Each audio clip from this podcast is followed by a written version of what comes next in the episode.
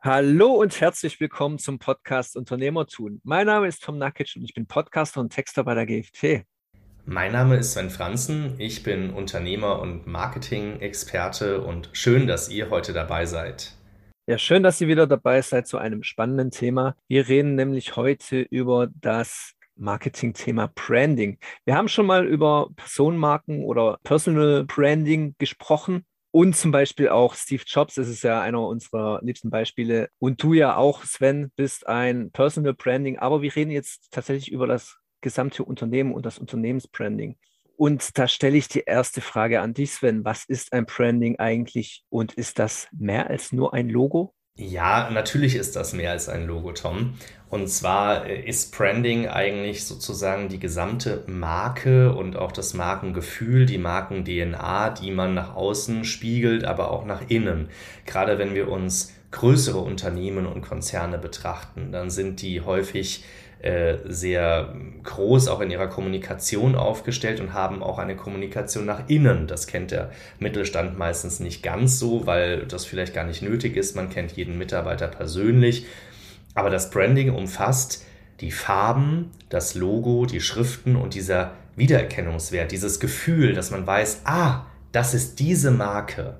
Das umfasst es ganzheitlich, auch nach außen, wie aber auch nach innen, gerade bei so Themen wie Employer Branding oder auch Mitarbeiterkommunikation, wo wir auch schon mal in Zügen drüber gesprochen haben. Und deswegen ist Branding als eine Welt zu verstehen, als eine Welt und DNA rund um die Marke. Beispielsweise, wenn man irgendwo in Afrika am Reisen ist, dann gibt es ganz kleine Kioskläden und draußen wackelt so ein Schild und dreht sich im Wind und da ist dann in Rot Coca-Cola drauf, ja, und nur durch sozusagen die Farbe des Rot und auch diese Schwünge, die dazugehören, weil die eigentliche Wortmarke ist ja nur der Name als solches, weiß man schon, worum es geht, wenn man das Coca-Cola wegnehmen würde. Wenn man es dann dazu nimmt, ist es dann sozusagen ganzheitlich. Und das zeigt sehr gut oder als Beispiel, dass Branding eben mehr ist als nur das Logo. Das sind die Farben, das sind Grafikelemente, das sind die Formen, das ist, wie die Marke auch auftritt in ihrer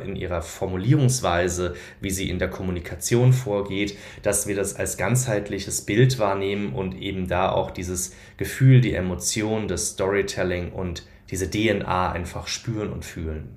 Genau, was du ja auch damit gerade ansprichst, ist ja Corporate Identity. Aber bevor wir darauf eingehen, würde ich gerne erstmal noch von dir hören, welchen Nutzen überhaupt das Branding genau hat und welche Vorteile jetzt Unternehmen gegenüber der Konkurrenz haben. Ja, der Nutzen liegt auf der Hand. Wenn mein Unternehmen sofort erkannt wird oder die Kunden mit einem gewissen Symbol, meist das Logo oder auch mit gewissen Formen, Farben und Schriften, weil der Aufbau im Rahmen der von dir angesprochenen Corporate Identity eben immer gleich ist, dann können die Kunden sich sehr gut mit meiner Marke identifizieren. Und Werbung oder auch Werbeflächen oder kurze Display-Ads, aber jegliche Formen von Marketing- und Werbekanälen werden viel schneller aufgenommen, weil all diese Themen drumherum sofort vom Gehirn emotional verknüpft und auch einer Marke zugeordnet werden.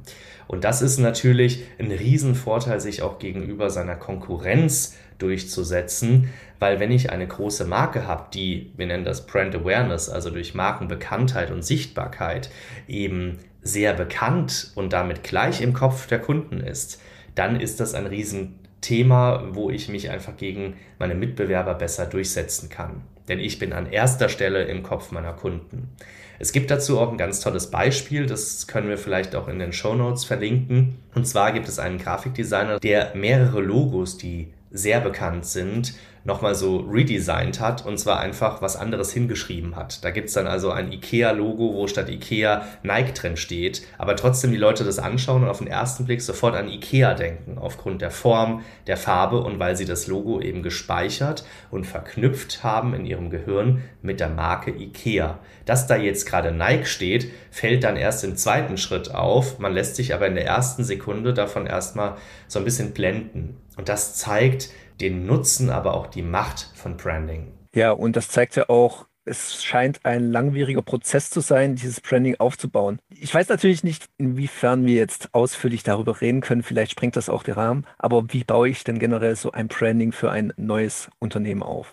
Ja, du hast ja schon gesagt, das könnte den Rahmen leicht sprengen. Deswegen würde ich an der Stelle hier das Ganze ein bisschen verkürzen.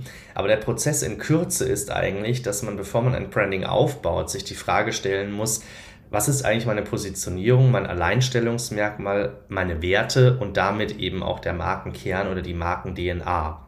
Warum ist es so wichtig? Jetzt klingt das ja sehr stark nach Marketingstrategie und auch klingt ein bisschen an eine andere Folge, die wir gemeinsam schon aufgenommen haben. Das liegt tatsächlich daran, dass anhand solcher Werte und anhand der Ausstrahlung, die ich auch vielleicht mit Adjektiven beschreiben kann, die ich ausstrahlen möchte und anhand meiner Positionierung, also wofür ich stehe, wie ich wahrgenommen werde und was mein USP, also Alleinstellungsmerkmal ist, dass ich anhand dessen Schriften, Farben, Farbwelten und Formen definiere im Design.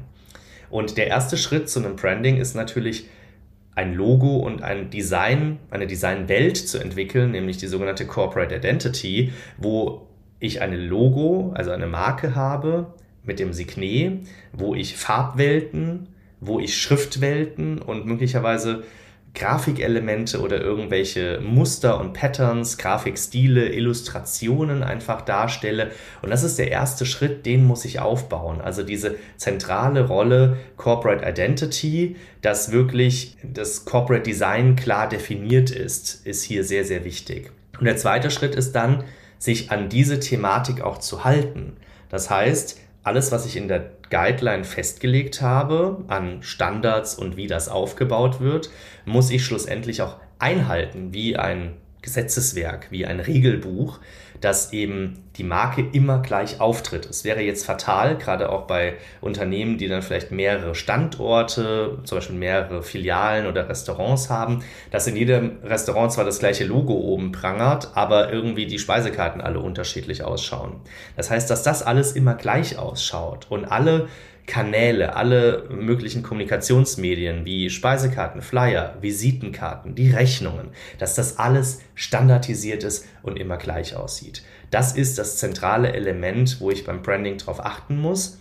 Und dann im dritten Schritt in der Sichtbarkeit und in der Verbreitung, dass eben auch da auf allen Kanälen, wo ich meine Zielgruppe finde, das ist jetzt wieder sehr marketingstrategisch und lastig, dass ich dort meine Kunden anspreche und eben genau mit dieser Marke, mit meinem standardisierten Außenauftritt begrüße und ihnen gegenüberstehe, damit sie mich immer als Marke sofort erkennen. Und so baue ich ein erfolgreiches Branding für ein neues Unternehmen oder auch eine neue Marke für Unternehmen auf. Ja, du hast jetzt auch erwähnt, ich sollte mich an diese Corporate Identity, die ich da aufgebaut habe, auch langfristig halten. Ist das denn generell so, dass nur dadurch ein Branding auch langfristig etabliert werden kann? Und kann es durch diese Maßnahme vielleicht auch gar nicht erst weiterentwickelt werden? Also ein Logo kann natürlich jederzeit weiterentwickelt werden, aber wir sehen, dass die großen Marken dieser Welt, die auch jeder kennt, die sehr berühmt sind, die es teilweise in den Sprachgebrauch geschafft haben, wie zum Beispiel, das ist der Mercedes unter denen, wenn wir also die Marke Mercedes-Benz und den Mercedes-Stern nehmen, ist das ein Logo, was eigentlich in der Form nie groß überarbeitet und komplett geändert wurde. Klar, es gab mal Anpassungen, es wurde auch mal vielleicht ein Schatten oder ein 3D-Effekt hinzugenommen oder wieder weggenommen. Momentan werden die Logos, auch bei BMW, das Logo hat sich sehr verändert, da werden die Logos eher wieder sehr klar und weg von diesen 3D-Emblem-Effekten etc.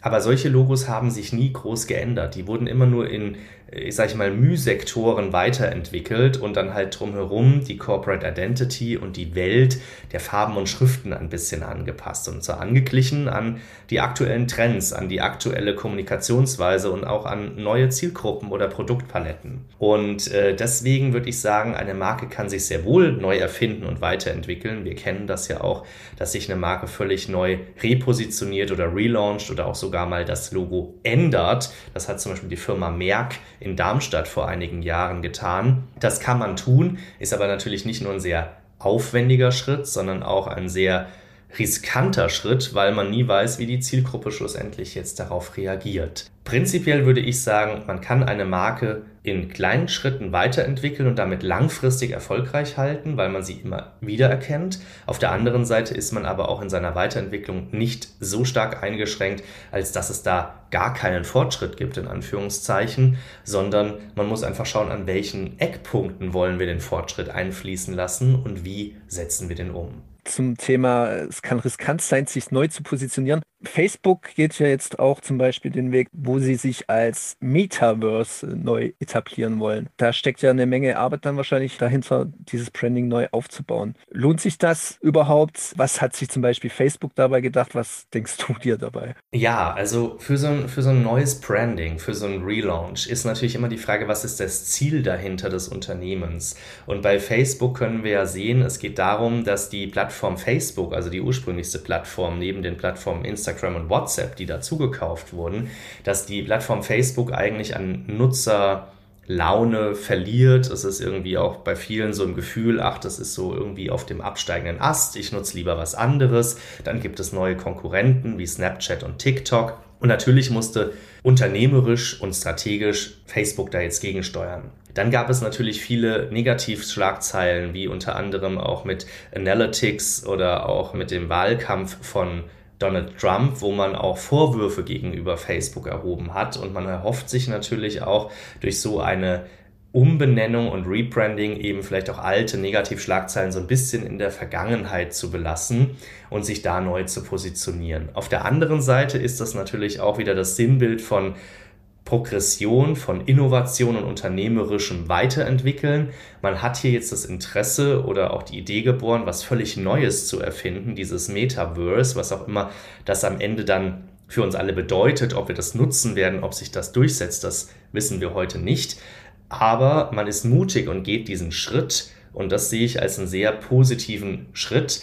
Und Facebook hat das natürlich an der Stelle einfacher, weil auch dieses Meta-Logo ja zum Beispiel in der Instagram- und WhatsApp-App sozusagen unten direkt mit drin ist, ein Produkt von Meta. Ja, das heißt, dieses Logo wird sich relativ schnell etablieren und es ist auch überall ständig sichtbar und wird kommuniziert, wodurch wir als Endkonsumenten und diejenigen, die an das Produkt und an die Marke glauben sollen und auch müssen, damit das funktioniert, natürlich hier stetig mit konfrontiert werden und dadurch wird schneller Vertrauen aufgebaut.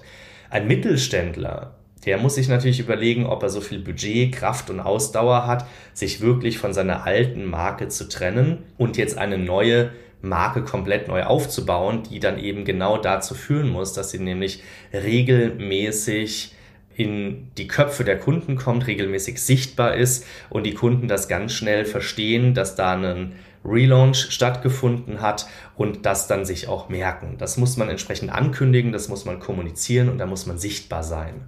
Und deshalb ist das im Mittelstand eher eine Lösung, wo man sich die Frage stellen muss, wollen wir diesen Aufwand betreiben? Haben wir die Möglichkeiten im Budget, in der Sichtbarkeit dazu? Und haben wir auch die Geduld für all diese Mehraufwände? Man nehme jetzt mal mehrere Filialen, wo dann überall Logo abgenommen, Neues drangenommen werden muss. Das sind Schritte, die kosten Geld. Und wenn die nicht wirklich nötig sind und strategisch sehr, sehr vielversprechend sind, würde ich prinzipiell von so einer starken Branding-Veränderung prinzipiell abraten. Nichtsdestotrotz ist es für Marken auch immer wichtig, sich im Branding regelmäßig auch wieder mal neu zu erfinden. Und da kommt man manchmal um ein Rebranding, gerade wenn man Produktpaletten erweitert oder verändert oder sich auch eine andere Positionierung und DNA geben möchte, kommt man nicht drum herum. Ja, bei Facebook ist es auf jeden Fall eine super spannende Entwicklung und es wird spannend zu beobachten sein. Und ich bin auch gespannt auf das Feedback unserer Zuhörer, wie ihr denn das Thema Branding seht und bin gespannt auf eure Fragen, denn wir werden sicherlich nicht das letzte Mal über dieses Thema im Podcast geredet haben. Ansonsten, Sven, du hast jetzt nochmal das letzte Wort und darfst dich an unsere Zuhörer wenden. Ja, liebe Zuhörer, ich kann euch nur ermutigen, baut euch ein starkes Branding auf. Es ist tatsächlich eine Möglichkeit, sich von der Konkurrenz abzusetzen und damit eben auch zuerst im Kopf des Kunden zu sein. Und das ist im Sales-Prozess manchmal entscheidend. Zudem steht ein Branding, was eben Vertrauen genießt, was langfristig Werte vermittelt und immer gleich kommuniziert und gleich ausschaut, steht einfach für eine gewisse Langlebigkeit, für Vertrauen. Da kann ich mich sozusagen anlehnen, da fühle ich mich sicher als Konsument oder als Kunde.